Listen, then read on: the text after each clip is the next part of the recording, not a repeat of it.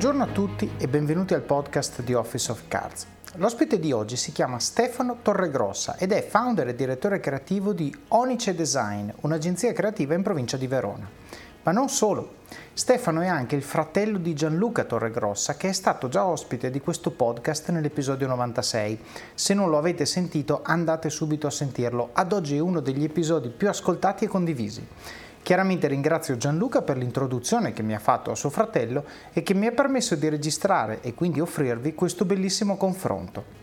La storia di Stefano è davvero interessante. Sentirete di un percorso assolutamente normale, un ragazzo che non sapeva che cosa fare da adolescente, che ha fatto il liceo, che ha capito che non era per lui, che si è poi laureato in filosofia, capendo però che non avrebbe avuto troppi sbocchi professionali, che ha quindi fatto un master per completare il suo profilo e lì ha scoperto una vocazione per il design che fino a quel momento non aveva affatto avuto un ruolo centrale nella sua vita.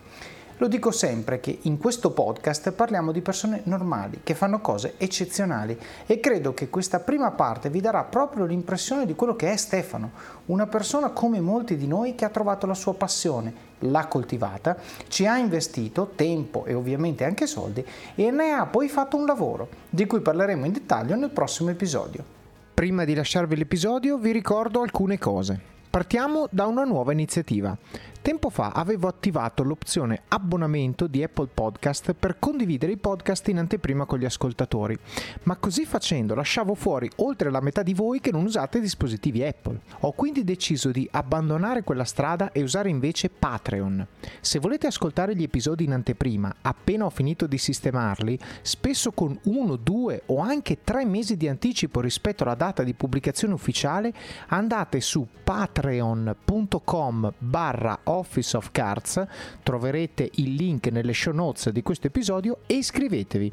Riceverete una notifica appena carico un episodio e ovviamente caricheremo altri contenuti esclusivi nei prossimi mesi, quindi assolutamente vi aspetto lì. Poi altra novità, ho lanciato un altro podcast che si chiama Pillole di Office of Cards, in cui troverete estratti di pochi minuti tratti da episodi passati di Office of Cards oppure dal mio canale YouTube.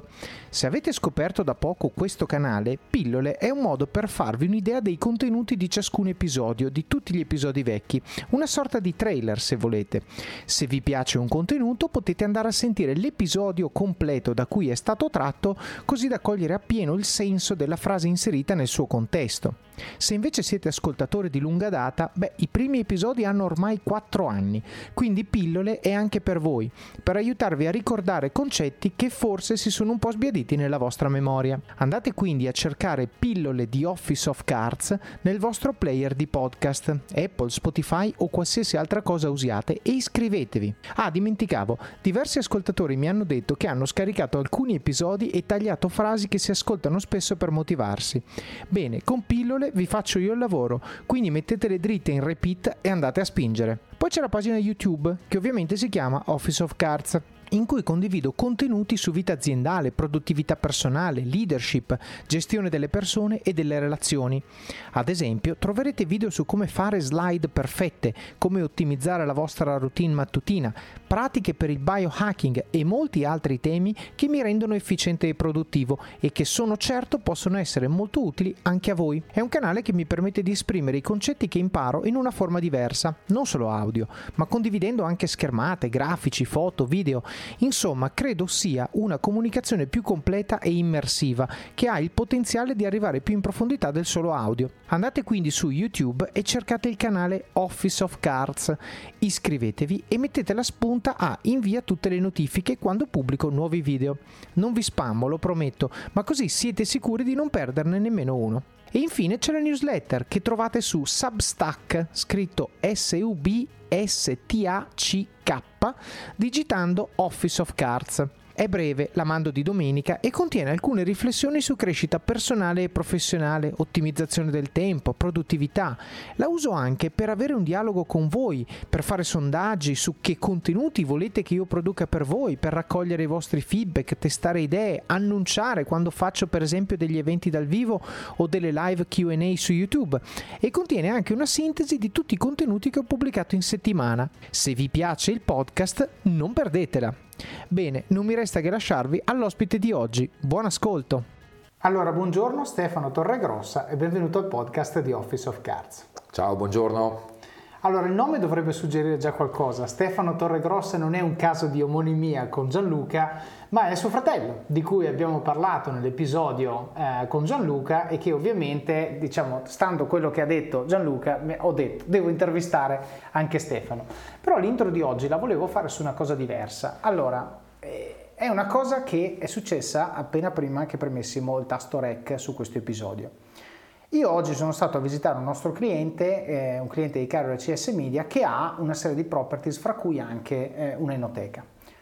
E mi è venuta un'idea, mi è venuta un'idea che dico, cavoli, fare questo tipo di cosa per quel tipo di cliente sarebbe una cosa veramente innovativa, carina. Secondo me sarebbe non solo bello da raccontare, che poi ovviamente i mezzi di che io rappresento sono bravi a raccontare quel tipo di cose, ma sarebbe anche bella per il cliente. E dico, ed è una cosa che secondo me è un po' nelle corde di quello che fa Stefano, che poi scopriremo nel resto dell'episodio. E allora cos'è stata la prima cosa che ho fatto dopo che l'ho salutato e gli ho stretto la mano e l'ho conosciuto per la prima volta? Gli ho detto Stefano ti devo parlare di quest'idea. E questo perché ve lo condivido? Ve lo condivido perché tante volte io sento persone che dicono non devi, anche a me stesso lo fanno, non devi condividere l'idea se non ci guadagni niente. Perché lo fai? No? Cioè, cosa, cosa ci guadagni a farlo? Ma io dico, sapete cosa ci guadagno? Ci guadagno che ho condiviso un'idea che credo essere intelligente con una persona intelligente che quindi se l'idea non è intelligente me la smonta e quindi andiamo subito a capire se è vero che sono intelligente, andiamo subito a vedere se il mio ragionamento aveva un senso logico, eccetera, eccetera, ma soprattutto do a quest'idea una possibilità concreta di vedere la luce del sole. Perché io posso aver avuto questa idea, ma non la posso implementare perché non ho il network che mi serve, perché non ho le conoscenze tecniche che mi servono e perché, by the way, adesso non so se finiremo a parlare nello specifico di questa idea, però non è una cosa che sostanzialmente è nelle mie corde da un punto di vista dell'implementazione, del design, eccetera, eccetera, ma è assolutamente nelle corde di Stefano. Tanto è vero che quando gliel'ho detta, lui ha reagito dicendo non solo è un'ottima idea, ma dicendo conosco anche due o tre persone che potrebbero veramente metterla a terra. Quindi mi piace iniziare questo episodio con, con una parola che è la parola serendipità, no? dove per sbaglio, perché Stefano Ricoveri mi presenta Gianluca Torregrossa, finisco a conoscere Gianluca Torregrossa, per sbaglio Gianluca Torregrossa menziona suo fratello durante l'episodio, per sbaglio quindi mi trovo qui, che poi per sbaglio non è niente, sono tutti follow up certo. di, di, tutte queste opportunità, però opportunità da cogliere e poi veramente per sbaglio in questo caso mi trovo a inciampare in un'idea che mi viene letteralmente un'ora fa e dico ma perché me la devo tenere per me? Mettiamola sul tavolo e sulla base di quest'idea creiamo un'empatia che ci rende quasi già amici, nel senso eh, abbiamo proprio discusso, ah sì, no, ma si potrebbe fare così, si potrebbe fare così. E io vi garantisco, poi chiaramente qui eh, percepirlo via audio non so se si riesce, ma l'energia che si è creata nel discutere di quali potrebbero essere i pro, quali potrebbero essere i problemi, eccetera, eccetera, era già un'energia di due persone che si conoscono di già che è fatalità quello che mi è successo nell'episodio con Gianluca dove nella prima ora, prima che lui mi rispondesse alla domanda da dove viene Gianluca Torregrossa, abbiamo parlato di quando lui opera con Moby e compagnia cantante. Quindi l'invito che io faccio veramente a, a chi ascolta questo podcast è quello di non pensare a cosa ci guadagni quando metti qualcosa sul tavolo, ma se vale la pena di metterlo sul tavolo, mettilo sul tavolo. Perché mai che vada mai che vada, non ci guadagni niente, ma hai comunque fatto un favore a una persona che da quell'idea tira fuori qualcosa. Ma quello è mai che vada. Se va bene, potrebbe essere che questa persona, dopo che ha valutato la fattibilità, eccetera, eccetera, la implementa e magari dice, sai cosa c'è? Il valore del fatto che questa idea me l'hai data tu mi fa venire voglia di coinvolgerti in qualche maniera perché credo che tu possa dare un contributo di un qualche tipo allo sviluppo di questa idea. E questo a me, tutte le consulenze che io ho fatto nella mia vita, le cose un po' extra, i ruoli di advisor, sono tutti nati così, sono tutti nati da e la gente spesso me lo chiede, no? Ah, ma come fai l'advisor delle startup? Ma mm, quando mi contatta un founder e mi dice guarda vorrei chiederti un'opinione su questa cosa, io rispondo sì, punto. Non rispondo quanto costa un'ora del mio tempo o dammi equity della tua azienda. E poi ovviamente se uno mi chiama ogni quarto d'ora, mi dica senti mettiamoci un attimo a posto. Ma quello è un punto di arrivo e soprattutto, siccome le cose extra, secondo me, sono cose per le quali comunque ci dobbiamo privare di tempo libero, perché le cose extra non riesci a fare nell'orario di lavoro, le fai nell'orario che normalmente saresti giocando a calcetto, guardando un film, la famiglia. Allora io dico, le cose extra ha senso farle se ti piacciono. E come fai a sapere se quella startup o quel founder ti piace? Interagiscici, ci spendi due o tre ore, vedi com'è e capisci esattamente se dici, se questa persona dovesse propormi di lavorare con lui o con lei, mi piacerebbe sì o no? Eh, se tu ci hai stretto la mano e basta, non lo sai. Se tu per due o tre ore hai interagito su un problema, parlando di un'idea, parlando di un approccio, ti fai un'idea concreta del fatto che eh, lavorare con questa persona potrebbe essere una cosa che vuoi fare e quindi questo riduce il rischio che poi ti ritrovi invischiato in delle cose side che, sono, che ti fanno più triste del tuo lavoro normale, no? E questo secondo me è Guarda. Prim- prima di entrare vai, vai, in vai. media res a parlare, a, a parlare, di quello di cui parleremo, eh, riguardo a questa cosa che hai appena detto, ehm, ti darò un pensiero che condivido realmente al 100%. Io dico sempre che non ho concorrenti o competitor, e ce ne sono tanti che fanno il mio lavoro, eh, intendiamoci. Certo. mi piace pensare di avere solo colleghi mm. in qualche modo. Mm. poi insomma ti, ti racconterò come è cominciata questa avventura ed è cominciata con un percorso di condivisione totale, gratuita di tutto quello che sapevo, certo. online nel mio caso. Eh, oggi è parte del mio lavoro è anche fare consulenza presso altre agenzie o presso determinate aziende. Non ti nego che tante di queste consulenze sono telefonate gratuite eh, in totale relax, certo. dove, dove, non guadagno realmente moneta in quell'istante, d'accordo? Certo. Però ha sempre un senso in qualche modo, sempre un senso perché mi piace anche pensare che tutto sommato siamo umani prima di essere certo. businessman, quindi perché non darsi una mano quando uno può negli spazi e nei tempi opportuni e corretti, però se ci si può aiutare tra colleghi appunto, tra amici o tra fornitori o tra clienti stessi direi Certo. Perché no? Ci si guadagna sempre alla fin fine, perché prima o poi sono certo che in qualche... sarà una cosa un po', forse non dico sconveniente, ma forse un po' da diario delle medie, però mm. tutto sommato secondo me la gentilezza torna in un uh, modo o nell'altro. Certo. Eh, mi rendo conto che è una frase fa un po' Jim Morrison. Eh, certo. Eh. Karma is a bitch, se vuoi dirla esatto, più esatto. moderna. Fa un, po', fa un po', lo scrivo sul, sul, sulla cartella certo. di, di, di scuola, no? certo. però è una cosa in realtà in cui credo molto. Questo. Certo, ma tra l'altro io dico una cosa, dico, allora, supponiamo che Facciamo proprio il caso di, di, un'ora fa, quando sono entrato qua dentro. Allora, io entro qua dentro e ti parlo subito di un'idea. E siamo partiti subito, cioè, con, con, un livello di empatia, con un livello di coinvolgimento, con un livello di energia alto. L'alternativa che cos'è? È che arrivo e ti dico, ah sì, hai visto che c'è il sole, ah, quindi, ah, da, com'è qua lo studio, spiegami, raccontami che sono cose di circostanza, cioè sono cose che non stabiliscono un rapporto a livello intellettuale, ma è una cosa superficiale di, di totale circostanza. E quindi io dico sempre, infatti mia moglie ogni tanto mi dice, sei partito in quinta? Sì, ma perché perdere tempo? Cioè se abbiamo una Bellissimo. cosa subito da discutere, una cosa interessante, e io ho la pulsione, cioè non riesco a tenermela dentro, ma perché non la tiro fuori? No? E quindi sia a livello di anche quando diamo un feedback, io sono per il feedback diretto, chiaramente dato con rispetto, educazione, eccetera, ma non ci deve essere un equivoco su quello che sto pensando. E by the way, anche questo molto contestuale perché Stefano mi ha sentito, mi hanno chiamato due persone eh, poco prima che partisse la registrazione, mi hanno chiesto un feedback su una cosa che avevamo fatto insieme e gliel'ho dato dritto, no? E gli ho detto guarda, lato così è andata bene, lato così dobbiamo lavorarci, punto. Eh, grazie, grazie, utile, no?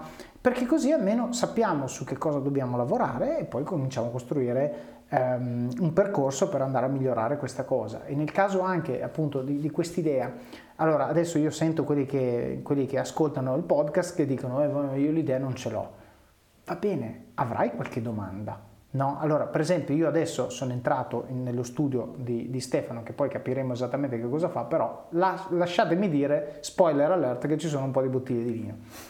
Su questo, e non solo vini, è pieno di, di foto, di colori, di poster. E banalmente un conto è entrare e dire ah ma che bello studio, eh? punto, che è la cosa che direbbe chiunque. Un conto è dire ti faccio una domanda e dico ma scusa perché quella bottiglia è dentro la carta? Perché quell'altra no? Perché lì c'è la foto di uno che ha un vaso di fiori al posto della testa?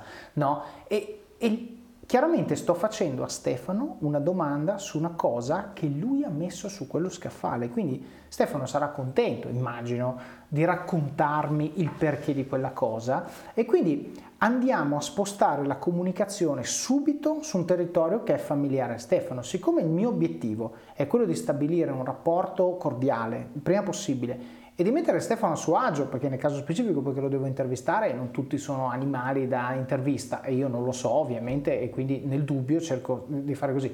Ma in generale, se io fossi qui per vendere qualcosa a Stefano, se io fossi qui per chiedere qualcosa a Stefano, se io fossi qui per cercare di far fare a Stefano qualcosa che mi serve, che by the way in queste tre cose c'è il 98% delle relazioni del, del mondo, Dico, il mio obiettivo di fondo è quello di mettere Stefano a agio. Allora, per mettere Stefano a agio, invece di fare un commento freddo e sterile sullo studio, che gli avranno fatto tutti quelli che sono entrati prima di me, tutti quelli che entreranno dopo di me, gli faccio una domanda specifica su una cosa su cui il rischio di beccarlo non appassionato è basso, perché appunto sono tante bottiglie di vino, quindi per lui il vino è rilevante, eh, gli faccio una domanda specifica su un oggetto e sicuramente lui avrà qualcosa da spiegarmi.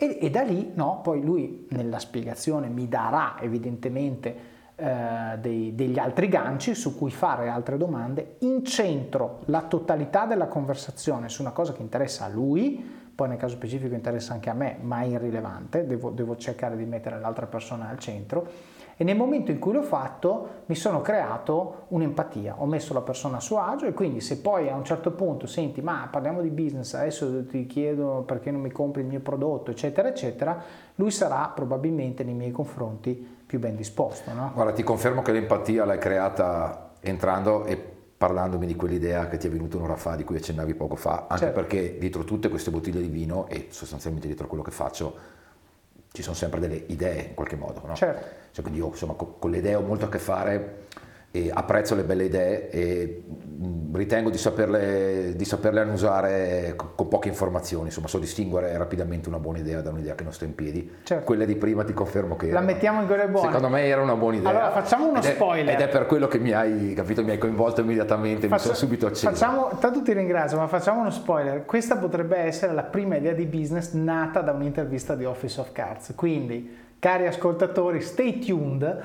che magari fra qualche mese vi raccontiamo. Vi ricordate l'episodio con Stefano? No, esatto. Scaricate questa app e andate a vedere. Sarebbe bello. Poi facciamo anche uno sponsored podcast per il suddetto cliente che Perfetto. secondo me ci sta tutta la vita. Allora, dopo questo incipit, eh, secondo me è importante, è importante anche per un motivo. Scusa, faccio un'altra digressione, ma fondamentale anche questa. Allora, io ho chiesto a Stefano se ha un commerciale e lui ha detto no e dico, ah, quindi poi dice, ho la fortuna che mi chiamano. E io dico, ok, quindi vuol dire che il tuo commerciale è il tuo prodotto.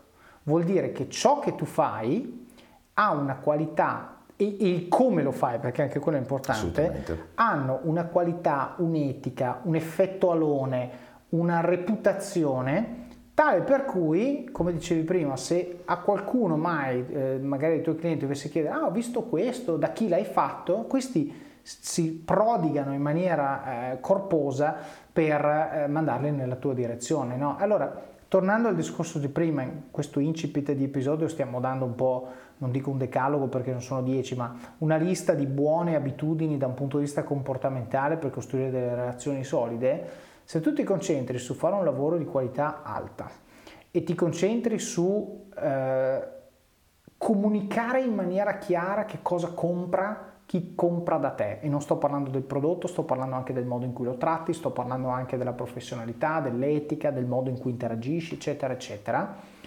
Ti sei fatto un biglietto da visita molto migliore di quello che può fare un commerciale. Assolutamente. Perché vero. a questo punto dici tu compri Stefano Torregrossa all inclusive, che vuol dire la qualità dei miei prodotti, se vuoi ti faccio vedere il catalogo, c'ho il sito web, bla bla bla però compri anche quello che, adesso dico a caso, quello che ti risponde al telefono sabato mattina se c'è il problema, quello che eh, se gli mandi indietro il design dici questo non va bene, te lo rifà completamente da zero, non ha problemi, eccetera.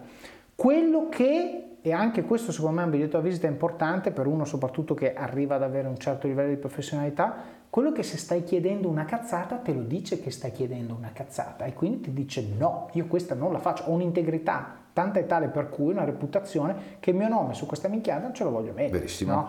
E, e tutto questo veramente rende, non dico pleonastico perché un commerciale è sempre utile, però lo rende meno necessario, cioè il commerciale diventa più quello che magari va a procurare il lead, procura l'opportunità, eccetera, però poi la vendita effettiva non la fa non è un atto di vendita da parte di un venditore, ma è un atto d'acquisto da parte di un compratore che acquista il pacchetto che tu in maniera costante, coerente nel tempo sei andato a costruire. E tutto questo per dire che cosa? Quando parlavo prima di costruire relazioni, rapporto, eccetera, eccetera, non è la bontà dell'idea, non è quello, ma è tutta quella serie di comportamenti Vero.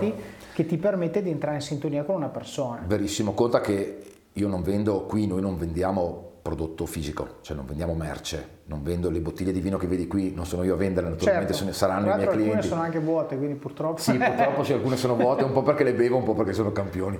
Eh, quindi il fatto di vendere un'idea, quindi vendere, vendere l'immateriale è parecchio complicato, evidentemente, mm-hmm. insomma, come sa chi fa questo lavoro, come tutti gli altri che hanno a che fare con le idee più che con la merce, no? non, non, vendiamo a chilo, a peso, a metro cubo o, o a cose del genere, certo. insomma quindi la misurazione della qualità dell'idea, soprattutto di un'idea che eh, applichi adesso, il cliente applica al suo prodotto oggi, ma i cui risultati in termini di business, di fatturato, potenzialmente li vede tra un anno, tra due, tra tre, certo. non è immediatamente misurabile nel breve periodo. Certo. Quindi è chiaro che tutto l'intorno, che detto così sembra che lo sto svalutando, in realtà è esattamente il contrario, è tutta la qualità di come vendi quello che vendi, quindi certo. appunto tutto il tema delle relazioni, velocità della risposta, qualità di reazione, tipo di atteggiamento che hai con il cliente, certo. quanto lo aiuti a risolvere il suo problema in qualche certo. modo. Quello dà molto più valore eh, eh, all'idea che deve essere evidentemente di qualità e di valore, però insomma vendendo il materiale è fondamentale il come lo vendi, oltre che il, la qualità di, dell'idea che hai avuto insomma, in qualche Chiaro. modo. Quindi assolutamente d'accordo con tutto quello che dici. Chiaro, ma poi anche secondo me deve essere, io insomma sarà che sto diventando vecchio, ma sono arrivato al punto che devo deve piacermi lavorare con qualcuno. Cioè non basta più l'oggetto che fai, ma il come me lo dai, il come mi tratti, il uh, come gestisci un problema quando il problema si pone e si porrà. Per me sono diventati elementi che mi fanno... Ecco, mettiamola così. Se c'è una cosa che mi rende relativamente inelastico rispetto al prezzo, è il servizio, non è mai il prodotto. Sono d'accordo. Mai tu puoi darmi il prodotto migliore del mondo, ma c'è un punto dove dico costa troppo. Ma se il servizio attorno al prodotto, e qui faccio un esempio del mondo della ristorazione, è un servizio dove c'è la coccola, dove sa che ah, il tuo compleanno mi sono permesso di farti il dolcino, no? ti metti a fare la canzoncina, poi dici ah so che l'altra volta hai bevuto questa bottiglia di vino, ti suggerisco questa perché io lì perdo completamente la maniglia, poi ovviamente bisogna potersi permettere di perderla, certo, però concettualmente... Pensa, ma pensa quanto consciamente o inconsciamente scegliamo o torniamo in un ristorante. Certo, per, per quello. Per il servizio, prima per ancora che per la qualità di quello certo, che vai a mangiare. Certo, certo. Verissimo. Esce lo chef, ti dà la parola. Io per esempio sono innamorato, vabbè dice facile, no, però una delle esperienze più, eh, secondo me, forse non dico la numero uno perché se la gioca con un'altra, ma siamo lì, quindi se non è la 1 è la 2, è stata quando sono andato a pranzo da Vittorio a Brusaporto, no? Uh-huh.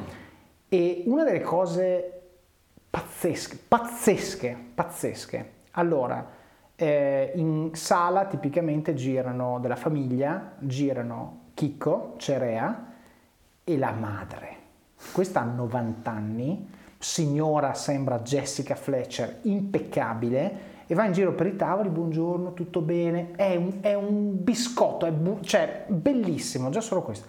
Ma la cosa che mi ha lasciato senza parole è che eh, la prima volta che sono andato eh, eravamo, tavolo, eravamo, in un tavolo fuori, c'era il sole, e fuori loro hanno eh, diciamo un marmo grezzo, quindi il tavolo ballava mhm. leggermente. Uh-huh. Praticamente è venuto Chicco Cerea, si è accorto che il tavolo ballava, è sparito e ricomparso col pezzo di carta, l'ha messo sotto Fantastico, lui. Fantastico, come sui banchi di scuola. Sì, ma hai capito il maestro, cioè nel senso sì. Chicco Cerea, proprietario, chef, 3 stelle Michelin, mette sotto la 50 euro per tenere il tavolo in piedi. Cap- capisci e... anche l'umiltà, l'umiltà nell'essere comunque delle, dei, infatti, dei guru di quello che stai facendo. Infatti insomma. lo vedi, e allora questo ti rende un ristorante che comunque fa, credo, 200 e passa coperti, queste due cose che ho appena detto, quindi lo chef padrone che viene lì e ti mette il 50 euro, la mamma signora che viene e ti chiede se va tutto bene, te la rende quasi una trattoria. Sì, sì. Perché loro quello erano e quell'anima lì non l'hanno persa, nonostante che ti portano piatti folli, certo. però non l'hanno persa. E quindi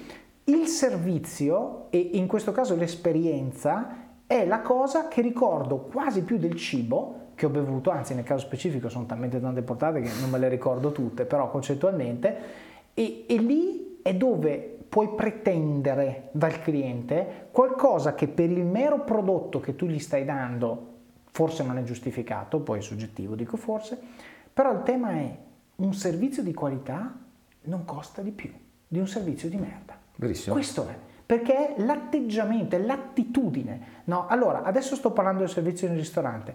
Ma cari ascoltatori, pensate a quando voi vi rapportate con i vostri colleghi, pensate a quando voi vi rapportate con i vostri clienti, pensate a quando voi vi rapportate con i vostri fornitori. Se voi siete una persona gradevole, che mette l'altra persona al centro, che dà enfasi ai problemi dell'altra persona, che cerca anche di porre ciò che ha da dire non in quanto verità assoluta, ma in quanto soluzione di un problema che l'altro ha, voi avrete dall'altra parte del tavolo sempre persone che vogliono lavorare con voi, anche se dovesse non essere la cosa più conveniente del mondo. Verissimo. E questo vi permette di dire, sai cosa c'è? Vuoi lavorare con me? Io costo così, e sorry. Eh Vuoi andare da quello che fa il 20% in meno? Eh, però ti tratta male. Però se c'hai problemi la domenica mattina in pianto fermo, ti arrangi, no? Per esempio. E, eh sì. queste cose secondo me sono, sono le cose che oggi purtroppo nella società eh, moderna dove stiamo diventando sempre più impersonali e sempre più utilitaristici, il valore del servizio, e, e ripeto, il servizio intendo non solo ristorazione, ma intendo proprio il nostro metterci al servizio degli altri eh, come elemento di costruzione di una relazione solida e duratura, si è perso completamente. Sì, benissimo. Sono lieto di presentarvi il primo sponsor del podcast di Office of Cards si chiama Digital Combat Agency ed è una società di consulenza digitale basata a Londra e fondata da Federico Sbandi, che è stato ospite di questo stesso podcast per un'intervista nell'episodio 77, ad oggi uno di quelli per cui ho ricevuto il maggior numero di feedback positivi e che vi consiglio di andare ad ascoltare se non l'avete già fatto. La sua società si occupa di comunicazione e marketing digitale e lavora con clienti internazionali in Europa, in Medio Oriente e anche in Italia. La Digital Combat Agency è specializzata in strategia digitale per le aziende e progetti di posizionamento online per manager e imprenditori. Federico crede infatti nell'idea che nell'era moderna la presenza digitale dei leader aziendali debba ricevere la stessa attenzione che ricevono i canali dell'impresa stessa. Io sono assolutamente d'accordo, al punto che gli ho lanciato una sfida. Convincimi che sei bravo facendomi vedere che cosa faresti al mio profilo LinkedIn. Così parliamo di risultati veri e non solo di teoria. Beh, con i suoi suggerimenti in un solo mese ho raddoppiato le visualizzazioni medie dei miei contenuti e triplicato le visualizzazioni per i post più visti. Se sentite che voi o la vostra azienda avete bisogno di supporto strategico sul digitale, visitate il sito web www.digitalcombatagency.com, agency scritto agency con la Y. Non potrei consigliarvi posto migliore per prendere in mano la vostra strategia di comunicazione digitale e lo dico perché l'ho provato io stesso. Trovate anche il link in descrizione. Senti Stefano, Parliamo di, allora, di abbiamo, cosa sto facendo. Parliamo di cosa stai facendo. Non, si, non si è ancora capito. Allora, qui abbiamo, abbiamo, lanciato un po' di ami, no? abbiamo detto che ci sono bottiglie di vino, abbiamo detto che ci sono eh, tanti poster colorati, c'è anche un tirannosauro di carta là appeso sopra la porta. A questo punto, eh, scusa, eh, si è capito, non l'abbiamo detto in maniera chiara, ma che tu sei un creativo. A me piace l'idea di portare in questo podcast profili molto diversi quello di un creativo non dico che non c'era perché ci sono stati, però da un po' che non, che non ne affrontiamo. Ma la cosa che più mi interessa è come sei arrivato, perché il percorso non è ho fatto la IED e adesso no, faccio questo mestiere. Tutt'altro che lineare il mio percorso. E quindi appunto, siccome tra l'altro abbiamo il background di Gianluca, quindi abbiamo saputo cosa ha fatto lui e quando io e te ci siamo parlati al telefono mi ha detto io sono esattamente l'opposto, secondo me è interessante anche giustapporre, quindi veramente sono curioso di capire da dove attaccherai, eh, diciamo, con la tua risposta alla domanda da dove viene Stefano Torregrossa. Allora, Partiamo, parto dai miei genitori, non faccio tutta la storia, eh. vai, però vai, vai. Eh, io esattamente come Gianluca, che, di cui immagino abbiate già ascoltato il podcast, eh, sia io che Gianluca eh, siamo figli di un papà militare e una mamma che lavorava in banca, ora sono entrambi in pensione giustamente. Quindi insomma io avevo in casa le due, possiamo dire due prototipi del dipendente assoluti in qualche certo. modo, no? abbiamo lo statale, mio certo. papà e il privato per eccellenza, insomma perlomeno per chi si ricorda, insomma gli anni 80-90 lavorare in banca, certo. il, papà, la, il, papà, o la mamma che lavoravano in banca, era, certo. avevi il posto tranquillo, eccetera, eccetera. Quindi insomma sono figlio di dipendenti e tendenzialmente ho sempre avuto, a parte pochi casi, eh, rari casi di imp- autoimprenditorialità insomma in famiglia co- o comunque non casi con cui ero a contatto da vicino. E detto ciò, io da, da, da, piccolo ero appassionatissimo, lo sono ancora oggi per certi versi, di matematica e di scienze, se mi sento i miei professori dei superiori non ci crederanno perché non, non, sono, non ero poi così bravo in realtà. Okay. Eh, mi piaceva un sacco ma ero un po' pigro in mm. le materie, quindi non ero un grande fan dei compiti a casa, mettiamola così, e quindi per, perdevo tanti pezzi per strada. Io ho fatto liceo scientifico, mm-hmm. sono diplomato liceo scientifico, e perché sono finito il liceo scientifico? Perché terminate le scuole medie mm. bisognava scegliere. Eh, lì allora programmi di orientamento che non erano esattamente brillanti come quelli di oggi, certo. ammesso che lo siano quelli di oggi naturalmente, lo vedrò con i miei figli tra qualche anno, insomma okay. un po' presto ancora, eh, avevano detto guardi suo figlio è molto bravo, può fare quello che vuole, mm. che è un ottimo consiglio di orientamento, no? cioè, quindi possiamo certo. fare qualunque cosa, uh, dal, dall'agricoltore all'astronauta. Quindi qualsiasi cosa fai sbagli, qualsiasi cosa fai è giusta. Esatto, cioè. quindi non avevo, non avevo INS come dire per, per orientarmi, no? la scuola più vicina a casa era il liceo scientifico, ho detto sai cosa, andiamo lì e certo. quindi sono finito a studiare. il Però scusa, faccio una parentesi su questo, veramente un appello a chi ascolta. Se avete figli che sono in età dal fare in un'età in cui si fanno scelte che chiudono qualche porta. Non, quella del liceo scientifico ne è tenute aperte tantissime, sì, ma qualcuna l'hai chiusa. Certo. Però dico, in generale, poiché come Stefano neanche io so se i programmi di orientamento oggi sono buoni o non buoni, ma la cosa che io suggerisco di fare, che sicuramente farò quando sarà il mio turno, sarà far parlare i miei figli a persone che fanno i mestieri più disparati del mondo. Sono d'accordo. Perché non è un professore dell'università che ti deve vendere l'università in cui insegna. È una cazzata, ok? Perché lui ti vende il suo prodotto.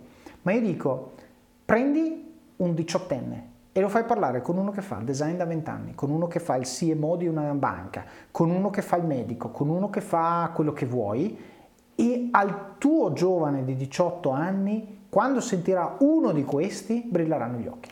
Aggiungo un secondo consiglio, se posso, Vai. che applicherò con i miei figli. Eh, eh, dove, c'è, dove c'è indecisione, dove ci sono più possibilità di scelta, dove giustamente un ragazzo o una ragazza a 13 anni può anche giustamente non sapere come eh, andare certo. a fare la grande e, e non vedo cosa ci sia di sbagliato insomma in questo caso a differenza di mio fratello che invece aveva le idee molto più chiare delle eh, lui ha avuto la visione esatto, lui ha avuto la visione sulla via di Damasco io l'ho avuta anch'io l'ho avuta molto più tardi di lui comunque insomma eh, il, il, mio consiglio è eh, visto che, l'ho detto anche prima, eh, da grandi saremo umani prima che designer, consulenti, medici, certo. ingegneri o qualunque altro lavoro della vita. Non dimentichiamo le materie umanistiche. È una scelta che nel mio caso, vi racconterò adesso il resto della mia certo. formazione e, e, capirete anche perché, nel mio caso ha funzionato mm. e sono certo che essere adulti saggi acculturati, mettiamola certo. così, indipendentemente dal tipo di lavoro che si faccia, vale tutto, mm-hmm. sia sempre una carta vincente sulla certo. lunga distanza. Quindi mh, il fatto di dire, caspita, mio figlio si vuole iscrivere a lettere antiche, poi cosa andrà a fare di lavoro da grande, mm. è un problema secondario secondo me. Certo. Il fatto che ci sia una passione e una scelta per le materie eh, più accademiche, umanistiche, che devo dire anche negli ultimi anni, anche a livello scolastico, sono tendenzialmente tenute da parte, no? perché sempre certo. bisogna studiare solo materie tecniche perché sono quelle che poi danno un'arma per lavorare nel certo. futuro. Io nel mio piccolo sono la dimostrazione che non è affatto vero che se uno fa le materie umanistiche finisce a fare il maestro delle medie di certo. italiano, ecco, insomma non è, non è, il mio caso, si può diventare imprenditori, non sono l'unico naturalmente, ce ne sono di molti più certo. titolati di me, Marchionne era laureato in filosofia, giusto per citarne una tra Chiaro. le altre cose, insomma, uno, io, di, uno di, famoso. Il, quindi... il mio litmus test secondo me è, quando tu decidi di fare lettere antiche, io ho bisogno che tu mi convinca su una risposta a una domanda, che è perché. E se tu mi dici perché mi piace, io lì ho qualche problema. Mm, no, certo. Io certo. lì ho qualche problema. Eh, perché dico, scusami, ho capito, eh, a me piace andare al mare, non è che vado a laurearmi in spiaggismo, no? Eh, cosa devi fare? Allora, hai chiaro che nel momento in cui ti laurei in lettere antiche, hai studiato per 5 anni lettere antiche e in questo momento non hai uno sbocco naturale, perché devi avercelo chiaro. Certo. Il che vuol dire, e sentiremo la tua storia, ma il che vuol dire che te lo dovrai creare, ma questo non puoi scoprirlo il giorno della laurea, lo devi sapere il giorno in cui ti iscrivi all'università. Ok, perché altrimenti rischi la disillusione, eh, ma poi cosa vado a fare, bim bum bam, e finisci probabilmente nel vortice inerziale che è quello che dicevi tu. Sei esatto. bravo in lettere antiche, vai a fare il docente, ma magari non è quello che volevi fare, no? E quindi io no, sono... E, non solo, e magari non è, non è nemmeno l'unica cosa che puoi fare. No, eh, per, però l'università ti spinge lì. Senza dubbio. Eh, perché il placement dell'università ti, ti, spinge dove ha il path of least resistance. Quindi qual è lo sbocco più naturale? Vai a fare quello, certo. vai a certo. fare il dottorato in lettere antiche. Ho capito, continuo a studiare. Continuo... No, allora il discorso è, per me va benissimo che studi una cosa che ti piace, ma lo devi fare con la consapevolezza che poi se ti vuoi creare una professionalità hai sicuramente delle basi, adesso tu ce lo racconterai, hai sicuramente delle basi utili, ma inerzialmente il mondo del lavoro non ti accoglie. No, no, certo, non c'è, pericolo, di... non c'è pericolo. Ecco, negherò qua e là questo tuo consiglio, nel mio caso è andato a fin di bene, ma sono assolutamente d'accordo, cioè, questa storia ha un lieto fine, questa certo. cosa che sto per raccontare, nonostante non rispetti minimamente quest'ultima cosa okay. che hai detto, nel mio caso è andato a buon fine, eh, eh, se si può partire ecco, meglio rispetto alle scelte accademiche, mm. o quantomeno con la consapevolezza di cui parlavi certo. prima, tanto meglio per tutti, insomma, quindi ecco, diciamo così, ora vi racconto cosa è successo a me, mm. non, fa, non, non, fatelo a casa, ecco, fatelo fare. Don't try this at home. Esatto. Ok, quindi liceo scientifico. Liceo scientifico. Questo episodio è supportato da Scalable Capital, il tuo compagno ideale per iniziare a investire in modo semplice, sicuro e conveniente. Con oltre 600.000 clienti, Scalable è una piattaforma regolamentata e questo è molto importante ragazzi, perché vi offre una possibilità di investire in azioni, ETF e fondi partendo solo da un euro. Ma perché dovreste iniziare a investire? È semplice. Primo, l'inflazione, che se aumenta di questo passo diminuisce di molto il nostro potere di acquisto. Secondo, se pensate oggi che la pensione che avrete quando ci andate a 80 e passa anni vi permetterà di sostenere lo stile di vita che avete, beh, vi faccio tanti auguri. E il terzo, beh, per chi ne ha i figli. Io ad esempio ho un fondo per le mie bambine, piani di accumulo per me, investimenti diversificati per obiettivi che hanno orizzonti temporali diversi. Con Scalable puoi dare forma ai tuoi obiettivi di investimento e sfruttare appieno il suo potenziale per far crescere i tuoi risparmi nel tempo. L'importante è iniziare per step e Scalable non ti permette solo di acquistare azioni o ETF, ma anche di imparare come funziona il mondo degli investimenti. Scopri di più su come Scalable può trasformare il tuo approccio agli investimenti visitando il link in descrizione. Ricorda, con Scalable il tuo viaggio finanziario può iniziare solo con un euro. Non aspettare, investi nel tuo futuro oggi stesso con Scalable Capital. Ovviamente al liceo scientifico, eh, dove tra fisica, chimica, matematica, che, che, materie che ho, ho, ho, adorato nel mio piccolo, ma quella che mi ha illuminato è stata filosofia. Ok. Quindi avevo decisamente sbagliato liceo, eh, a questo punto mi veniva mm. da dire, ma ormai ero lì, lo porto in fondo. Insomma. Mi sono diplomato, cosa vado a fare? La scelta era, ai miei tempi c'era il mito, non so se c'è così ancora oggi, c'era il mito di ingegneria, tu vai a fare l'ingegnere e trovi lavoro subito. Certo. Ai miei tempi, io mi sono diplomato nel 97, quindi fatevi, okay. fatevi conti. Fino agli anni 90 c'era Io due anni dopo sono stato comprato da ingegneria e lavori subito. Benissimo, ecco, vedi, quindi vedo che funzionava, funzionava ancora anche sì. due anni dopo. Ai miei tempi quella era la leggenda, ho avuto tantissimi amici, sbocco naturale del liceo scientifico, certo. che sono finiti a fare ingegneria, no? Io però ho detto ragazzi, a me ingegneria non, non, non, non, mi risuonava, non so mm. come dire, cioè, istintivamente mi piaceva la matematica, mi piaceva molto come passione, non era una gran cima come dicevo prima perché ero tendenzialmente pigro, francamente di infilarmi in 4, 5, 6 anni di ingegneria la vedevo brutta, rischiosa e, e l'avrei fatto controvoglia. E allora ho fatto esattamente il contrario di ciò che consigliavi tu prima. Mm. Cioè ho detto cosa mi piace di più? Filosofia. Vai ero un adolescente con molti problemi, intendiamoci, cioè, quindi capite che la filosofia alimentava questo mio senso di nausea esistenziale, questa cosa un po' pascaliana del okay. tempo. E allora ho detto, sai cosa? Mi iscrivo a filosofia. Mm. Genitori vagamente contrariati, ma mm. alla fine hanno ceduto e mi sono iscritto a filosofia. E ho studiato filosofia, mi sono laureato in filosofia nel 2001 o 2002, una cosa del genere eh, ricordo che era il 26 marzo, ma ho un dubbio sull'anno, comunque vabbè, è influente. Okay. Mi sono laureato in filosofia, ho detto ok, e adesso? Mm. Altri colleghi, studenti dell'epoca, laureandi dell'epoca con me, ehm, tanti si sono iscritti alla scuola di insegnamento superiore, la SIS, per poi prendere l'abilitazione ad insegnare nei vari licei o scuole superiori, chi filosofia, chi lettera, eccetera. Nel farla filosofia hai trovato conferma della tua sensazione mi piace? Cioè, la... Assolutamente hai sì, l'ho adorata. cercavi? L'ho adorata, la rifarei, potessi riscrivermi domani mattina, okay. mi riscriverei filosofia domani mattina. Okay. Quindi da, dal punto di vista della soddisfazione personale, tantissimo, dal punto di vista della visione del futuro, come dicevamo prima, della consapevolezza del ok, esco da qui con una laurea in filosofia e vado a fare cosa? Mm. Ero nella nebbia più totale, eh? mm. intendiamoci. L'unica cosa che ho deciso nell'ultimo anno, direi prima della laurea, è stata basta, finito qui, non voglio andare a insegnare. Certo. Avevo deciso che appunto lo sbocco naturale eh, di quella strada lì sarebbe, eh, apparentemente era quello, ma non, non faceva per me in certo. qualche modo. Cosa sarei andato a fare non lo sapevo ancora. Contate che ormai avevo 22 anni, 23 anni, sì. una cosa del genere.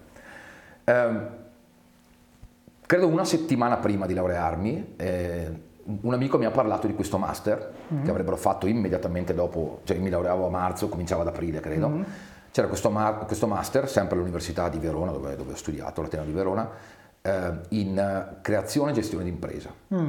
eh, che era dedicato in particolare a chi appunto laureato in materie umanistiche, certo. doveva capire cosa farne di questa laurea, certo. di questo pezzo di carta. No? E ho detto, sai cosa, provo. Mm c'erano un tot di posti, una ventina di posti, adesso non, non ricordo con precisione, io sono arrivato ventunesimo in classifica, ah, okay? c'era okay. un colloquio personale e poi facevano delle dinamiche di gruppo per capire la, mm. la, immagino le, le, le, dinamiche di leadership e tutte queste cose qui. No? Mm.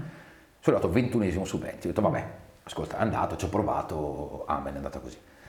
Di nuovo, il destino, la mm. fatalità, non credo in nessuna delle due uno naturalmente, si uno si ritira, Classico. pigliano il primo degli ultimi che certo. ero io e quindi sono, fatto, insomma, sono entrato in questo, in questo master. Okay. In cui tra le varie materie più tecniche mh, preparare un business plan banalmente, insomma, o saper usare Excel, o la gestione dei clienti, o le ragioni sociali, cos'è un SRL, cos'è un SAS, tutte queste cose qui. Mm-hmm. Tra le varie materie, il master è durato sei mesi sostanzialmente, fino a poco prima dell'inverno, mm-hmm. quell'inverno lì. Ehm, tra le varie materie c'è stato un docente di Vicenza, che peraltro è attore teatrale, insomma, l'ho conosciuto dopo, negli anni, anni a venire, insomma, mm. eh, che ha parlato di creatività in azienda. Okay. Ha parlato di come sfruttare l'approccio creativo all'interno dell'azienda e contestualmente anche di tutto ciò eh, eh, che è prodotto della creatività per un'azienda, quindi mm. identità aziendale, reputazione, awareness, tutti, tutti questi temi, brand identity come, come la si chiama con la parola più complessiva, diciamo così. Lì ho avuto la mia illuminazione, quella okay. che ha avuto mio fratello anni prima di me, io l'ho avuta lì. Ok. Mi si è acceso qualcosa in testa, c'erano degli indizi, devo essere onesto. Eh? Mm. Gli indizi erano che eh, alle superiori, quindi al liceo, curavo il giornalino scolastico, okay. in università ero nella redazione eh, mm. eh, del giornalino universitario, eh, collezionavo su input iniziale di mio papà poi mi sono mosso da solo, li ho ancora da qualche parte, ho dei faldoni con le vecchie pubblicità, quelle che mi piacevano, le tagliavo dai giornali okay. e me le, me, le, me le, mettevo da parte. Quelle okay. che mi piacevano per non so, cioè allora non sapevo quale motivo evidentemente, certo. perché in qualche maniera mi ritenevo intelligenti o che mm. mi attiravano in qualche maniera visivamente. Quindi forse qualche indizio c'era quella, io però non ero consapevole, ecco, in nessun momento fino a quell'attimo lì certo. ho detto ok voglio occuparmi di creatività in, qualunque modo, voglio trasformare certo. la creatività in professione. No? E terminato il master c'era un periodo di stage. Però scusa, è interessante questa cosa. Insistiamo un attimo sulla, sulla, sul fulmine sulla via di Damasco, no? perché questo, allora tu hai detto, gli indizi c'erano, però li hai ignorati. Cioè non ti hanno comunicato... Non mi hanno comunicato che poteva cosa. essere una strada. Confesso esatto. che non sapevo nemmeno che esistesse il mestiere del designer in qualche modo a 20 anni, a 22 anni. Eh. Certo. il visual designer erano Però torniamo al discorso di prima, cioè uno potrebbe anche dire che se ti piaceva fare il giornalino a scuola potevi finire a fare l'Accademia delle Belle Arti, per esempio. Per esempio. No, però evidentemente quello, quell'input non l'hai ascoltato. Nel momento in cui eh, hai avuto questo corso, cos'è che ha fatto scattare la scintilla? Cioè il fatto che hai capito che poteva diventare un mestiere, quindi dici, io, a me è sempre piaciuta quella roba lì, ma Massimo pensavo che potesse essere una passione. Invece questo mi sta dicendo che c'è un job title, che c'è una job description, cioè cos'è che ti ha fatto scattare la molla? E questo perché te lo chiedo? Perché tanta gente che ascolta questo podcast, ragazzi e ragazze a cui faccio coaching, eccetera, eccetera, spesso e volentieri si trova in una fase e tante volte sento l'alibi, no? Eh, ma io la folgorazione non ce l'ho avuta. No, io non so cosa mi piace, no? E io la risposta che do sempre è perché sei pigro. No? Perché non ti esponi a un numero sufficiente di stimoli ortogonali rispetto a quelli che la tua vita day to day ti dà, in modo che puoi trovare la cosa che ti fa venire gli occhi a cuoricino, no? Allora, Assolutamente. Tu sei andato a fare questo master per dire, eh, ok, adesso sono un disoccupato laureato in filosofia, vorrei invece avere un mestiere, questi ti parlano di conto economico, ti parlano dell'SRL, ragione sociale, cose, dici, bello, tutto, figo, eh? Poi arriva quell'altro che dice, ma sapete la creatività, brand identity, eccetera, eccetera, wow, wow bellissimo! Cioè, per caso sembra, no? Eh, chiaramente la tua la bravura non voluta è stata di inserirsi in un contesto in cui quella cosa poteva succedere. La parte voluta è, è stata quella consapevole di dire ok, questo mi interessa, voglio fare doppio clic, voglio approfondire, però lo stimolo che io do alle persone è esponiti. Ora, la domanda che faccio a te è ok, esponiti, ma come fare a esporsi, secondo te, per non correre il rischio di vedere diciamo la cosa e ignorarla, cioè mi passa davanti e lei ma non mi batte il cuore in quel momento e quindi tiro dritto. Guarda, lo dico un po' da filosofo, forse la cosa che sto per dire adesso, ma appunto fa parte della mia formazione, quindi mi, mi tocca prendermi così. E io credo che serva una, mettiamola così, una approfondita conoscenza del sé, mm. conoscenza di se stessi. Okay? Io non sapevo cosa sarei andato a fare, mm-hmm. ma sapevo lì sì, da quel punto di vista lì non ero pigro, pigro. Mm. sapevo mm. cosa mi piaceva, mm. cosa mi eh, esaltava, cosa accendeva il mio spirito e mi gasava, okay. capito? E cosa no. Okay. Eh, sapevo cosa sapevo fare. Mm-hmm. Questa è un'altra cosa che è abbastanza importante. Io sapevo che sapevo, ho sempre saputo eh, da tante cose che, che ho sempre fatto nella mia vita, extra scolastica, extra accademica e confesso che faccio ancora oggi extra lavorativa io ho sempre suonato, sono sempre stato un musicista da certo. quando ho 13 anni, okay. ne faccio 45 quest'anno, ieri sera ero a suonare, insomma, cioè, quindi io continuo a suonare ogni volta che posso. Okay. E, mh, anche l'arte per certi versi, insomma, oggi ho un po' perso la mano, ma ai tempi ero un discreto disegnatore. Mm. Disclaimer, non serve saper disegnare bene per fare il mio lavoro di oggi, eh. okay. sono due cose, eh, quindi non, non, non, temete, la carriera del designer è aperta anche a chi non ha mai preso una matita in mano, è assolutamente certo. influente questo, però ecco diciamo che avevo una serie di cose nella mia vita che mi avevano fatto dire ok, io sono qualunque cosa voglia dire e lo dico senza falsa umiltà, io sono una persona creativa. Okay? Mm-hmm. Questa cosa mi piaceva, a me l'idea di poter creare qualcosa, che fosse musica, che fosse un disegno, mm-hmm. Che fosse l'impaginazione di un giornalino universitario, eh, è una cosa che mi dava molta soddisfazione. Questa cosa ce l'avevo ben chiara, non sapevo potesse essere un lavoro. Quindi cosa mi ha risuonato durante questo modulo del master? Il fatto che la creatività potesse avere uno sbocco professionale, una certo. utilità all'interno di una dinamica aziendale di business dove nella mia mente lavorava solo chi si era laureato in ingegneria e non chi si era laureato in filosofia. Ok. okay. Quindi è stata letteralmente questa la scintilla, cioè è stata una Quindi ci deve essere una, doppia found- una foundation di conoscenza di sé che la fai osservandoti e capendo quando sei in the zone, quali sono le esatto. cose che ti fanno stare bene e poi io dico sempre, tante volte lo vedi da solo, quando non lo vedi da solo chiedi agli altri. Benissimo. Basta che chiedi, eh, ragazzi, quando è che mi vedete al mio topo? Quando è che mi vedete felice? Quando è che mi vedete che sono lì, che passano tre ore e non me ne sono accorto e te lo diranno loro cosa stai facendo? E lì poi devi avere la capacità probabilmente di distillare l'atto specifico, no? E dici, io suono musica, non vuol dire essere musicista, ma vuol dire la meta skill è mi piace l'espressione di ciò che è tramite lo strumento musicale, eccetera, eccetera. Quindi sono una persona creativa, ma mi piace anche disegnare, mi piace qua, mi piace là. Una volta che hai capito la meta skill dici ok, adesso so chi sono e so cosa mi piace fare, a questo punto il tassello che ti mancava era ma davvero si può essere pagati per questo? Esatta, esattamente. Okay. E questo ti ha detto. Okay, cioè quindi io in qualche maniera ho preparato l'esca sotto, capito? Poi okay. è arrivata la scintilla, il fuoco è partito perché c'era in qualche modo un'esca di appunto quella autoanalisi che dicevo prima, insomma, conoscenza di sé, quantomeno appunto per meta skill, sapere cosa uno sa fare e cosa gli piacerebbe fare. Certo. Senza che questo gli piacerebbe fare corrisponda a un job title che già conosci, cioè non so se mi spiego. Chiaro. Io non sapevo che esistessero le figure eh, eh, creative in qualche modo all'interno anche dei, dei processi o delle dinamiche aziendali. Certo.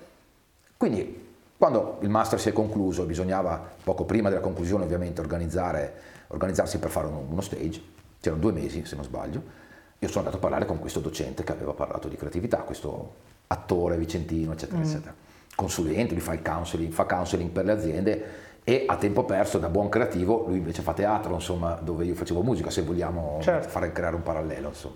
ho parlato con lui lui mi ha detto guarda c'è un'agenzia di comunicazione attaccata al mio studio attaccata mm-hmm. dove ho lo studio io di questo studio di consulenza per cui questa persona lavorava dammi il curriculum insomma questo è l'indirizzo manda il curriculum se non ricordo bene la dinamica io ho mandato il curriculum e questi due pazzi che lavoravano lì dentro evidentemente hanno detto va bene mm. cioè quindi hanno preso un laureato in filosofia con un master in creazione e gestione d'impresa, senza titolato, almeno sulla carta, un'ora di studio di design, grafica, certo. teoria dei colori, qualunque altra cosa che mi venga in mente che possa servire in questo mestiere, e mi hanno preso a fare due mesi di stage. Okay.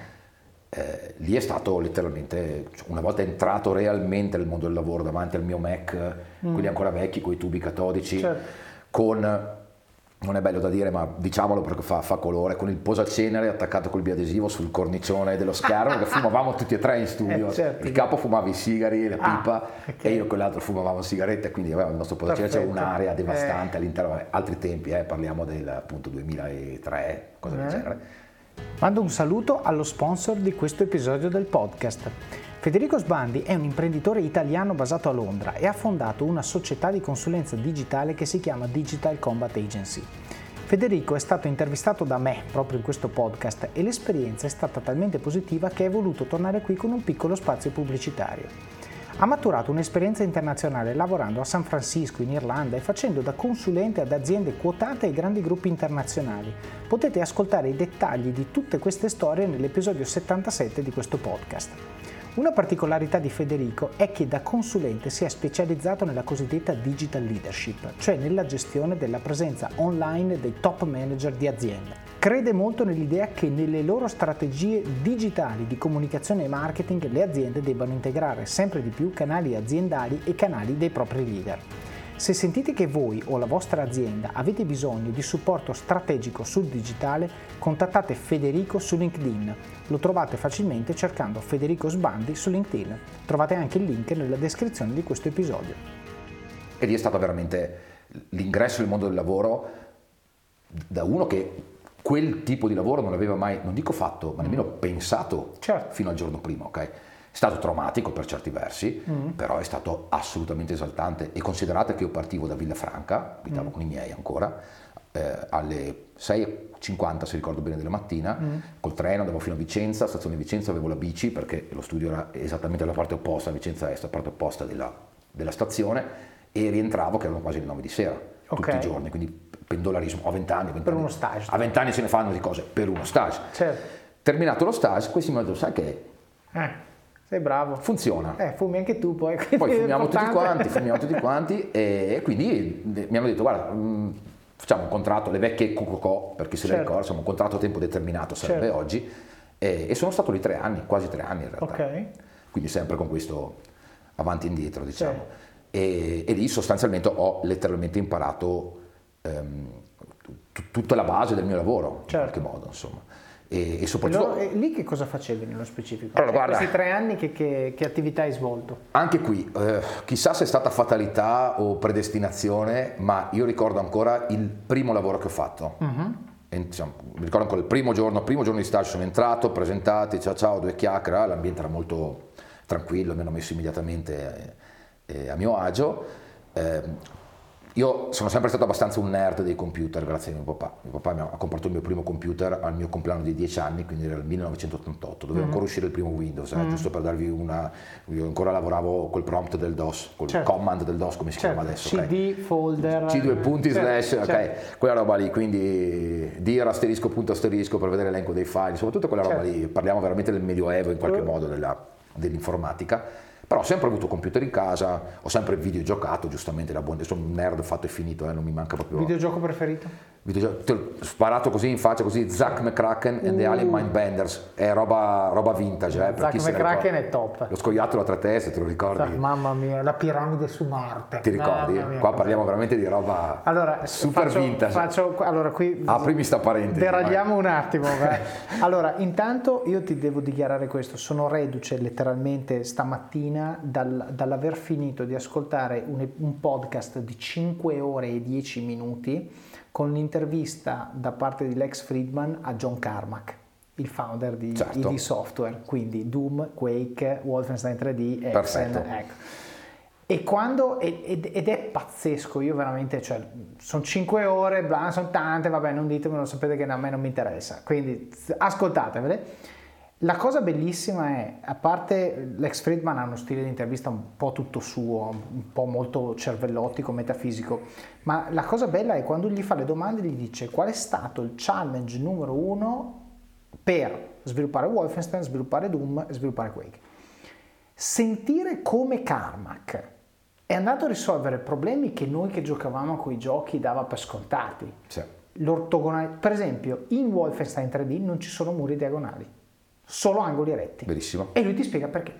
E dice, eh no, perché il render... E diceva, io mi sono dovuto, ehm, diciamo, lo potevamo fare diagonale, ma il frame rate che io riuscivo a garantire, quindi la frequenza con cui si rinfrescava lo schermo, era sotto i 30 frame per secondo per fare il muro diagonale e quindi aveva la percezione di scattosità sulle macchine dell'epoca, quindi non ho potuto farlo. Allora mi sono dovuto inventare sta roba e ti spiega Fantastico. i trick che facevano per cercare di far lavorare la memoria, la RAM meno possibile in modo da rimanere sopra quella soglia. E non dimentichiamoci che lui ha letteralmente inventato gli FPS, eh? i first person shooter, certo. li li ha, letteralmente certo. li ha inventati certo. lui, vero? E tra l'altro ha detto, ehm, cioè non l'ha messo in maniera esplicita, ma se poi unisci i puntini, l'errore che hanno fatto loro di ID Software con Wolfenstein, Doom e Quake è stato che loro hanno sviluppato un engine per ogni gioco.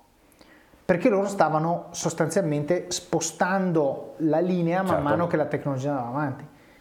La genialità che invece ha avuto, adesso mi sfugge il nome, vorrei dire Silver, ma non sono sicuro che sia lui, il founder di, uh, di Epic, mm. è stato che lui invece quando ha sviluppato Unreal, il gioco, ha detto non sviluppo un gioco su un engine, sviluppo un engine e poi ci metto un gioco esatto. sopra. E l'Unreal Engine oggi, oggi è, è, è, sotto qualsiasi gioco, incluso Fortnite, eccetera, eccetera. Infatti, se voi guardate i ricavi eh, nelle trimestrali della Epic, fanno molti pochi soldi con i prodotti consumer che hanno, molti di più con l'engine che loro vendono alle case per usarlo, eccetera, eccetera. E, e, quindi secondo me è veramente interessante capire come, cioè io la lezione che mi sono portato a casa, a parte il fatto che, nel senso, lacrime quando si certo, parlava di Doom. Fandom dura questo no, ma proprio. Tra l'altro, eh, scusa, allora, c'è questo episodio che lui dice, eh, la mattina, dice, c'è stata una sera dove io e eh, un altro, che adesso mi sfugge il nome, siamo, abbiamo capito come fare a far sparire sostanzialmente un, una fila di pixel e a simulare l'effetto di una porta, no? una porta che si apre perché c'è, c'è un oggetto certo. solido che è la porta e poi sparisce, è come se l'avessi aperta e, e, e vedo cosa c'è oltre. E dice noi abbiamo fatto sta roba. E andati, abbiamo finito tipo alle 6 della mattina perché abbiamo fatto la notte, ci era piaciuto e tutto. Messo tutto su un floppy disk, lasciato sul tavolo con scritto try this, provate questo. La mattina dopo arriva John Romero, l'altro di, di software, certo mette dentro, prova insieme con altri due e praticamente sono lì, eh, immaginate Doom adesso per chi non l'ha giocato dovete andare su YouTube, però sono lì, si apre la porta e dietro la porta c'è il mostro che li aggredisce, ha fatto il salto sulla sedia Fantastico. e la frase che ha detto John Carmack è Before that you were never scared in front of a computer, after that you were. E dici wow! E, e questo è per me è stato molto interessante perché loro l'hanno vissuto come un problema tecnico, perché il problema era un problema tecnico. Certo. Però alla fine quello che ti porti a casa è l'emozione, perché alla fine tu riesci a far provare paura ad una persona con un videogioco. Fantastico. E chi ha giocato a Doom sa, sa di che cosa stiamo sa parlando. Di cosa sta parlando. Io, io, mamma mia, io mi ricordo il Cyber Demon Lord che c'era alla fine del primo livello dell'1, che tu arrivavi là e, e, io mi ricordo che giocavamo al buio. Buio, cuffie. Cuffie, e, e, io e mio amico, e praticamente, perché poi c'era lo strafe, i tasti erano un po' strani, allora uno usava il mouse, l'altro... E praticamente io mi ricordo che quando arrivi nell'ultimo livello del 2, che è quello dove c'è il Cyber Demon Lord che ti spara i missili, lui non spara altro che missili, quindi ti becca due volte sei morto. Sei finito. Praticamente è, lo schermo è, un, un, un, diciamo, come se fosse il cortile di un castello medievale, dove tu vedi solo il muro, non c'è niente, c'è una torre in mezzo, ma è enorme, è grandissimo, e tu sei lì e senti. e dici ma cosa sta succedendo? E poi, tre secondi dopo vedi un missile che ti arriva in faccia e le prime volte e, e, tra l'altro Doom è fatto in modo che quando vieni colpito lo schermo diventa completamente rosso per un attimo. C'è un flash rosso, certo. E tu sei lì e dici ma che cazzo? E io mi ricordo il Cyber Demon Lord veramente la paura che era meraviglia. scariche di adrenalina incredibili che i giochi di oggi secondo me non danno perché non, non ce la fanno perlomeno per molti Oggi il gioco è ehm, smartphone, è diciamo sì, mobile. Certo. Per noi era PC e console. Per noi era immersivo, era lo schermo più grande che potevi permetterti, la stanza intorno, sono in casa, non porta chiusa, non rompetemi i maroni col certo. mouse, con la tastiera, eccetera, eccetera.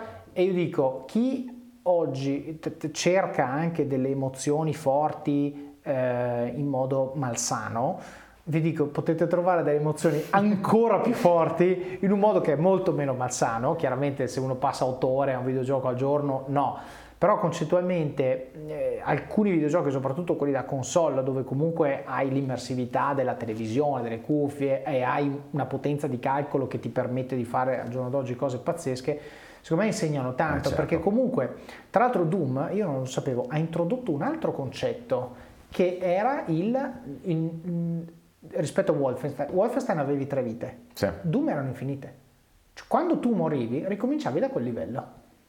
E loro hanno detto, quella è una cosa che abbiamo introdotto noi. Perché dice, tu comunque lì ci sei arrivato, no? Perché ti devo far ricominciare dall'inizio? Tanto non ti preoccupare, è comunque difficile. Quello che devi fare è trovare la strategia per risolvere quel problema specifico. Eh sì. no? e, ed effettivamente è una cosa che hanno introdotto loro e anche lì oggi la diamo per scontata, no? con tutti appunto Fortnite, le vite sono infinite, muori, c'è cioè, respawn e via. Invece, poi magari perdi gli oggetti lì, un attimo ti cazzi. per, però, ecco, secondo me, allora, posto che per chi è appassionato ai videogiochi eh, non può non ascoltare l'episodio di uno dei padri, dei, cioè il padre dei first person shooter, ma soprattutto uno dei padri del, del modo di fare videogiochi eh, certo, immersivi e tra l'altro io non sapevo che John Carmack poi è passato in Oculus e dal 2014 è diventato parte di Meta tipo, ed è ancora lì adesso, cioè lui ah, è sapevo. uno dei principali, perché lui dice io alla fine ho sviluppato la virtual reality negli mm. anni 90. Sì, assolutamente cioè, sì, in qualche questo, modo sì, questo, è vero, vero. E, dice, e adesso no, la stanno portando, però ecco, questa deragliata, il fatto che tu tra l'altro mi rispondi a Zack McCracken, uno dei giochi secondo me con una storia più pazzesca. Più assurda del mondo, è uno dei giochi, uno degli, degli adventure più irrisolvibili dell'universo, sì, perché sì, tutti sì, abbiamo in mente il pollo con la corda di Monkey Island, vero? Che pareva una soluzione bizzarra, ma certo. in Zack McCracken c'erano delle cose no, ad un livello di assurdità che o eri malato nella testa certo. e ti arrivava la soluzione per un'intuizione improvvisa, se no c'erano delle combinazioni di oggetti per risolvere dei problemi che erano improbabili. Certo. Improbabili. Diamoci un task, io e te, perché molti che ascoltano secondo me Zac dobbiamo trovare secondo me un, uh, un emulatore, qualcosa da mettere nelle show notes per permettere a chi si fida di noi e dire guarda che se vuoi veramente divertirti devi giocare a Zack McCracken di giocarlo. Io oggi non saprei come fare. Io sì, l'ho ah. visto non troppo tempo fa. Ok. E dopo, dopo, lo mettiamo nelle show notes. Dopo allora. faccio un po' di ricerca e lo mettiamo, sì. Perché lì sostanzialmente quando diciamo Zack McCracken stiamo dicendo i giochi che sono stile Indiana Jones l'ultima crociata, Monkey Island 1 e 2 e poi cosa c'è? Loom, bellissimo Loom. Sì. Beh, più eh... di recente c'è Thinwood Park, Freewood Park, qualcosa del genere, c'è su Steam, che è sempre fatto ah, okay. con quel sapore un po' vintage, vagamente sì, sì, pixelloso. Sì. Poi c'era eh, Max... Eh, qualcos'altro. Eh, sì, sì, sì. Vabbè, insomma, c'era Day of the Tentacle, ti ricordi Day esatto, te, che era quello che veniva prima di quello lì. Esatto. Che tra l'altro, questo mi fa venire in mente un easter egg pazzesco, perché se tu stai giocando a quel Max e non mi ricordo cosa, a un certo punto all'inizio ancora c'è un videogioco, cioè tu entri in una stanza dove c'è un arcade, sì, no, messo sì. lì così. Se tu fai gioca e metti dentro la monetina, parte Day of the Tentacle e finché non lo finisci tutto non puoi ritornare Fantastico. a giocare. Geniale, bellissimo. Infatti sono delle cose bellissime perché poi te lo ricordi dici una volta agli sviluppatori, siccome, ecco, questo è importante da capire, parliamo anche di business. Allora, i modelli di business oggi sono fatti per tenerti incollato e spillarti pochi soldi alla volta lungo un orizzonte temporale lungo. I giochi di una volta no, perché no. mi devi comprare upfront sulla fiducia e io poi da te non guadagno più un euro.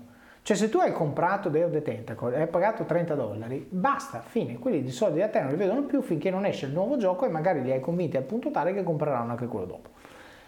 Pertanto gli sviluppatori potevano fare quello che volevano certo. dentro il gioco perché a quel punto ti faccio una bastardata tipo che adesso che sei qua devi finire un gioco che ci metti 90 ore prima di tornare al gioco che stavi giocando prima io mi diverto, tu probabilmente i primi tre minuti ti incazzi e ci rimane male, poi ti diverti e ti intrippi, perché comunque eh sì. era stato un gioco di grande successo anche quello. E quindi devo dire, fa anche riflettere, perché qui torno anche al workshop che stavo facendo stamattina, cioè tante volte uno finisce a fare ciò che fa in maniera quasi meccanica, no? E dici ok, lo script è questo, devo fare questo, eh, esatto. eh, che, che, un'altra forma di quello che sto dicendo è la target fixation, cioè io sono fisso lì, vedo quello, so che devo fare quello, però tante volte fare uno step back e dire ok, aspetta un attimo, cos'è che posso fare qua per spice things up, no? per, per divertirci un attimo? E alla fine riesci a fare delle cose che sono molto più emozionanti molto più memorabili in quanto emotivamente cariche e poi anche molto più uh, word of mouth abili certo. perché alla fine nel momento in cui cioè io non mi ricordo il passaggio adesso alcune cose in Monkey Island me le ricordo perché l'ho fatta alla naso il pollo carrucola oppure quello che c'era l'idolo lui era sotto e dice prendi l'idolo mettetelo in tasca e vai via dico ma che cazzo stai cioè viola la fisica sta roba certo. però va bene e, e, però diciamo questo lo rende memorable. Se poi ci metti la cosa un pochino assurda in attesa eh, e quindi invece che interagire con la neocorteccia frontale del mio cervello interagisci con l'amigdala ecco che lì hai, hai vinto perché a questo punto mi hai emozionato e io quando parlo agli altri delle cose parlo delle emozioni non parlo dei fatti. Guarda per, permettimi di, di, di, ricollegarlo anche a quello che dicevamo prima. Eh, al di là dell'aspetto eh, razionale, quello che parlavamo prima, anche parlando di orientamento scolastico certo. universitario, cioè del dire ok, voglio scrivermi a filosofia, ma ho la consapevolezza di cosa andrò a fare poi col pezzo di carta. Mm-hmm. Ok, questo è l'aspetto razionale. Certo. Ma spostiamolo anche sul lato emotivo. Certo. E anche questo lo dicevamo prima, no? in qualche modo. Cioè, anche, è, è, importante anche sapersi autoanalizzare, anche dal punto di vista emotivo, capire ok, a me questa cosa piace. Certo. che una materia, un, un'idea, un'applicazione, una, una, skill che uno può avere più o meno naturale, più o meno di talento, come vuoi, e in qualche maniera provochi un'emozione positiva, evidentemente. Certo. Anche questo è un dato che va messo nell'equazione rispetto al proprio futuro. Certo. Non ti nego, al, al contrario, eh, e poi riprendo la mia storia così si capisce ciò che sto per dire, ma eh, al contrario un'emozione negativa che io cercavo di evitare a tutti i costi eh, era quella della ripetitività. Mm. Io avevo l'ansia a 20 anni di finire un numero in un processo industriale qualunque. Ok. È il motivo per cui oggi, sono impre- oggi da 20 anni sono imprenditore, insomma, certo. che io non avrei mai sopportato, non tanto di avere un capo sopra la testa che mi diceva cosa fare, oggi anche quello naturalmente, certo. ma questa è una, una, cosa che è emersa negli anni. Avevo il timore di sparire. Mm in un, in un, in un grigiore, in, un in un, grigiore operaio da cartellino timbrato, non so come certo. dire, capite? Adesso l'ho detto un po' drammatica, però certo. insomma il senso era proprio questo qui. Che poi, scusami, adesso faccio un attimo lo psicologo, ma secondo me la paura che dici tu è una paura molto normale in uno cui piacciono i videogiochi, perché nel videogioco sei protagonista. Certo, può aver alla senso. sei sì, tu, cioè tu, è, è, quel mondo alternativo in cui alla fine le cose succedono perché le fai succedere tu, altrimenti non succedono. Ti aggiungo una bomba giusto per... Vai. Anzi, te ne aggiungo due, eh, okay. eh, giusto per farti capire il livello di nerdismo a cui siamo. Sì. Cosa può mancare in un vero nerd? Computer. Giochi di ruolo. Ovvio, giochi Ovvio. di ruolo parlando di protagonisti, di eh, vite certo. alternative, vita, giochi di ruolo da un'eternità. E lì cosa avevi? Eh, ne ho giocato, a, ho giocato a tanti giochi okay. diversi. Il migliore che ho proprio dentro nell'animo per me è Warhammer. Warhammer okay. non, non, con le miniature, no, Warhammer sì, è il gioco sì. di ruolo. No, quello è troppo costoso. Warhammer per me era per me ancora oggi. È... Ci ho giocato fino all'anno scorso. Eh. Ok. Fino all'anno scorso. Okay. Ne...